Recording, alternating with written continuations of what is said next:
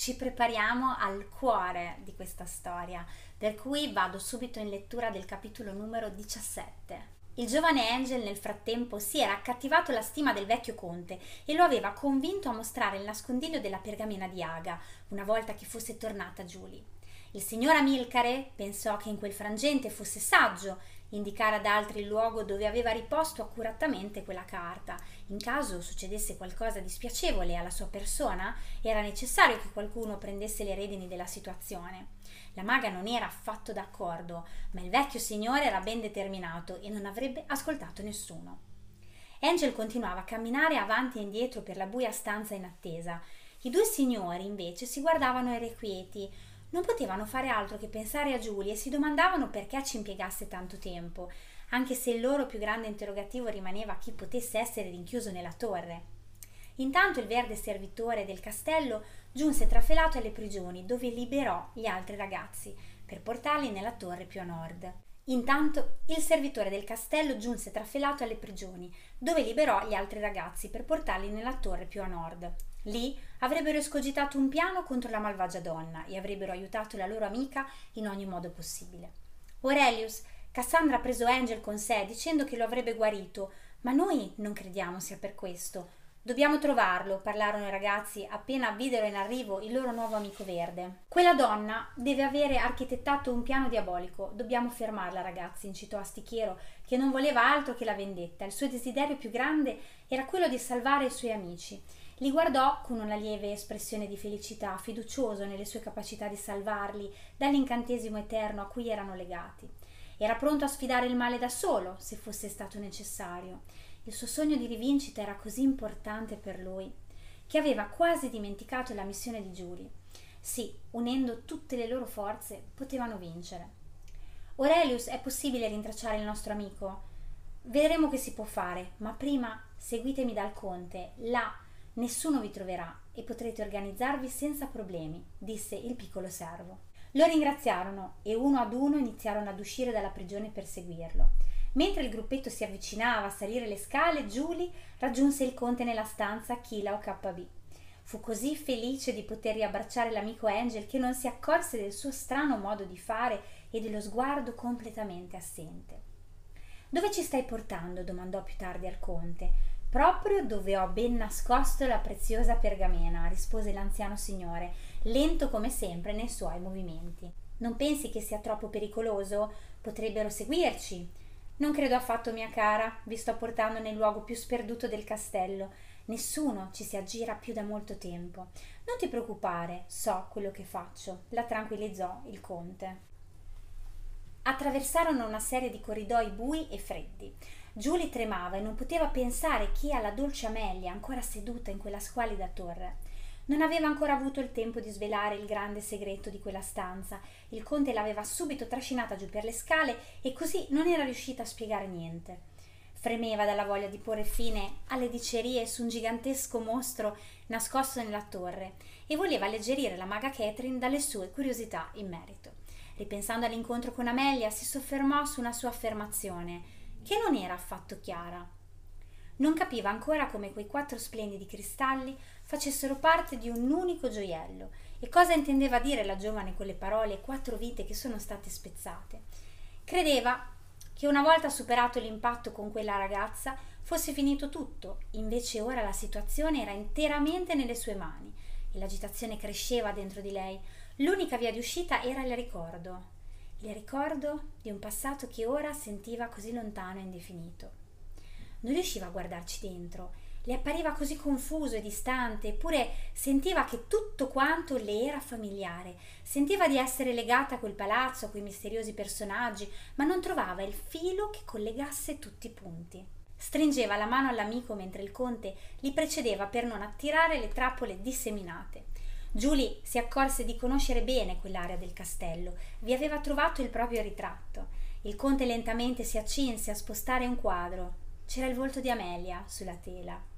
E proprio dietro a questo splendido dipinto che ho nascosto la carta, che la strega non dovrà mai trovare. Non so chi sia questa dolcissima fanciulla che vi è ritratta, e forse neanche Cassandra lo sa. Trovo però che sia bellissima, spiegò il conte. Angel la guardava intento a registrare ogni sua mossa e quando il signore prese tra le mani la pergamena gli brillarono gli occhi avidamente. Non provava alcun sentimento, come se il suo cuore avesse cessato di battere. Non era contento di avere di nuovo Giulia al suo fianco, era solo terribilmente attratto dalla vecchia carta che il conte rigirava ora tra le mani. Angel ti senti bene? gli domandò Giulia insospettita. Il suo amico era veramente rapito e affascinato, non si accorse neppure della domanda della ragazza. Lascialo stare, non capita tutti i giorni di vedere un oggettino simile. La formula del più potente degli incantesimi, l'apostrofò l'anziano signore. Quel quadro, disse Giulia, è il ritratto dell'essere che tutti temono. Quella è Amelia, la giovane ragazza che è rinchiusa nella torre. Rivelò con tutta la calma che possedeva. Compagni tacquero. Amilcare rimase immobile e pensieroso. Non può essere. Perché mai Cassandra avrebbe imprigionato un essere così splendido? si domandò ad alta voce. Eppure l'ha fatto, e solo per un motivo. Freme dal desiderio di stringere tra le sue mani i nostri gioielli cercò di raccontare tutti i particolari dell'incontro con Amelia per aiutare il conte a comprendere. Allora la strega sapeva già che tu saresti venuta al castello e forse è stata una trappola. Ti ha tirato usando Amelia come esca. Ecco perché qui ci sono i vostri ritratti. Cassandra sapeva già tutto, dedusse l'uomo, risoluto.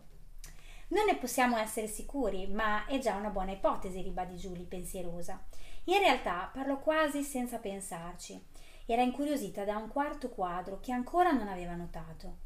Nel centro della grande parete stava il meraviglioso ritratto di Cassandra. Solo dallo sguardo di quegli occhi malvagi si percepiva il male che scorreva nelle sue vene e Giulia non comprendeva come il suo destino potesse essere legato ad un essere così crudele. Diede una rapida occhiata agli altri tre dipinti, soffermandosi sul proprio, come incatenata dal proprio sguardo. Aveva un'espressione dispiaciuta su quella tela e doveva essere molto più giovane. Fissava i propri occhi, che come di fronte ad uno specchio riflettevano il suo sguardo. D'improvviso trasalì, un'immagine le affiorò nella mente. Si rivide bambina nella sua cameretta con qualcuno, qualcuno che non riconosceva. Una figura molto confusa e inaspettatamente un rumore, un tonfo, un grido e tante lacrime. Qualcosa che si è rotto. Giulia sussultò terrorizzata da quel ricordo triste e si voltò di scatto togliendo lo sguardo dal quadro. Angela e il conte la guardavano sorpresi dal suo brusco gesto. Stai bene, cara? le domandò l'uomo con una nota di insolita gentilezza. La ragazza non lo ascoltò, era tutta presa dalla nuova scoperta, ricordava tutto, magicamente. Ancora non riusciva a crederci, il suo passato era lì, chiaro, ora nella sua mente, come se non l'avesse mai dimenticato. Fin da piccola aveva portato al collo un gioiello regalatole per il suo terzo compleanno. Era un piccolo cristallo che ella portava sempre con sé e diventava per lei ogni giorno più importante. Era come un amico con cui passava la maggior parte del suo tempo. Quel ciondolo era il suo più prezioso oggetto, anche perché era un dono di sua madre. Julie passava il suo tempo con esso e con il nonno, il signor Iris, al quale era molto affezionata. Ricordando la figura del nonno, la ragazza sussultò nuovamente. Il mago somigliava terribilmente al suo vecchio compagno di passatempi e il nome coincideva addirittura. Questo pensiero la lasciò perplessa, ma preferì continuare il suo viaggio nel passato per paura di perderlo nuovamente. Aveva cinque anni quando suo nonno, porgendole il gioiello, lo fece cadere senza volere. La preziosa pietra si spaccò in quattro piccoli pezzi. Giulia sentì di perdere qualcosa di così importante e personale che iniziò a vivere come se le mancasse una parte importante di se stessa, come se le fosse rimasto solo ciò che rappresentava quell'unico quarto di cristallo che continuò a portare al collo. Le sembrava di essersi divisa in quattro parti ben distinte. Quando non sapeva come passare le giornate si sedeva sotto la quercia a inventare storie che raccontava al suo gioiello, oppure andava in barca sul lago con il nonno, il suo amico Angel. Il gioiello conteneva ogni suo segreto e fu quasi come perdere una persona cara. Cominciò così a sognare, a trasformare i suoi sogni in giochi, viveva avventure fantastiche in mondi straordinari e sapeva che un giorno avrebbe ritrovato davvero ciò che le era stato tolto, quello che le mancava. Credeva nella magia dei suoi desideri. Angel l'ascoltava per ore e anche il nonno.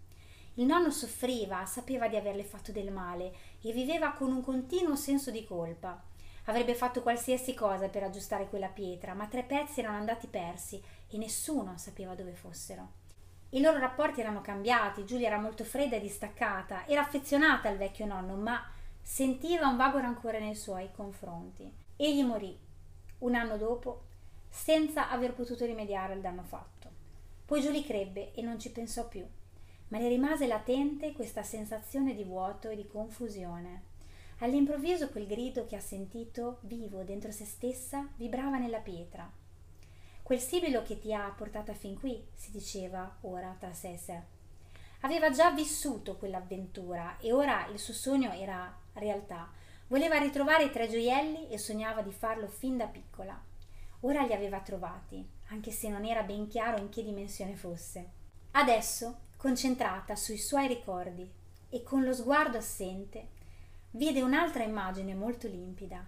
Era sola, seduta a gambe incrociate sul pavimento, vicino al suo letto con un secchio di acqua calda davanti, un lungo cucchiaio e tre ingredienti.